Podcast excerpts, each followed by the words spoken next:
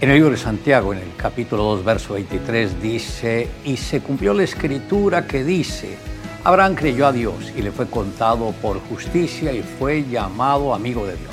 Hoy me gustaría tratar sobre el tema amigo de Dios.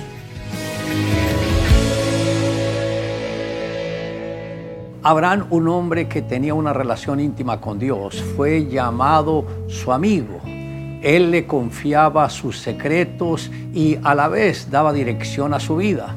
Abraham creía y actuaba de acuerdo con cada palabra dada por Dios.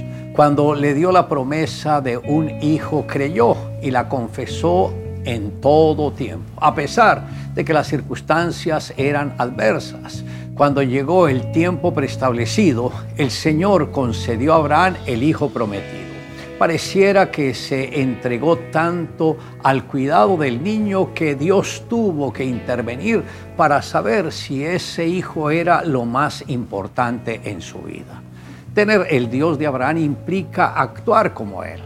Anhelamos muchas veces los beneficios que este patriarca Abraham recibió, pero no estábamos dispuestos a pagar el precio que él pagó. Cuando lo llamó, Dios le dijo, vete de tu tierra y de tu parentela y de la casa de tu padre a la tierra que yo te mostraré. Eso está en Génesis capítulo 2, verso 1.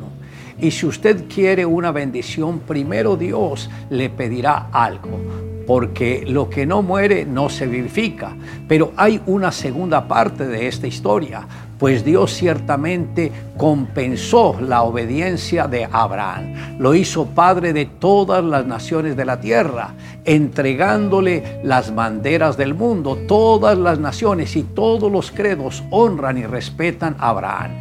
Abraham creyó y pudo ser ese gran hombre de Dios. Es interesante que su nombre significa Padre de multitudes. A nadie más en toda la tierra Dios le concedió ese nombre. El Padre es por medio de quien la familia es bendecida. Si Él está comprometido con Dios, todos reciben los beneficios de tal actitud.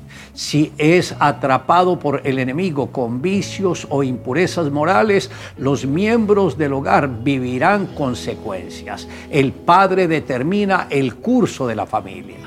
Por esto Dios buscó a hombres que como Abraham aprendan a caminar con Él, siendo obedientes, hombres que no se vuelvan esclavos del dinero ni de sus propias pasiones, sino que descubran el secreto de la vida de la fe, acepten el poder de lo sobrenatural, andar con el fuego de Dios y que se muevan en la unción del Espíritu Santo. El doctor Moody compartió en una de sus predicaciones, cuando yo estaba visitando la costa del Pacífico, estuve con un hombre que tenía viñedos y plantaciones de naranjas. Un día me dijo, vea Moody, mientras usted esté aquí, quiero que se sienta como si estuviera en su propia casa. Si hay algo que usted desea, sírvase nomás. Bien, cuando yo quería comer una naranja no iba al naranjo a orar que las naranjas se cayeran del árbol a mi bolsillo. Lo que hacía era acercarme al naranjo, estirar la mano, sacar las naranjas. Mi amigo había dicho que me sirviera y me serví.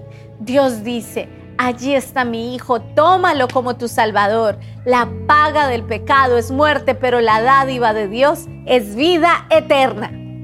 Le invito a que me acompañe en la siguiente oración. Amado Dios, gracias porque tú eres un Dios tan misericordioso que cuando nos llamaste a cada uno de nosotros a que creyéramos en ti y nosotros dimos ese paso, desde ese momento empezamos a sentir el brazo de protección, el respaldo tuyo, la gracia y la bendición en cada uno de nosotros. Gracias Señor por tu palabra, gracias Señor por pensar en nosotros y gracias por poner un cerco de protección a nosotros, a nuestra familia, a nuestros seres queridos, lo que somos y lo que representamos. Te amamos Dios en Cristo Jesús. Amén. Declare juntamente conmigo, Abraham creyó a Dios y le fue contado por justicia y fue llamado amigo de Dios.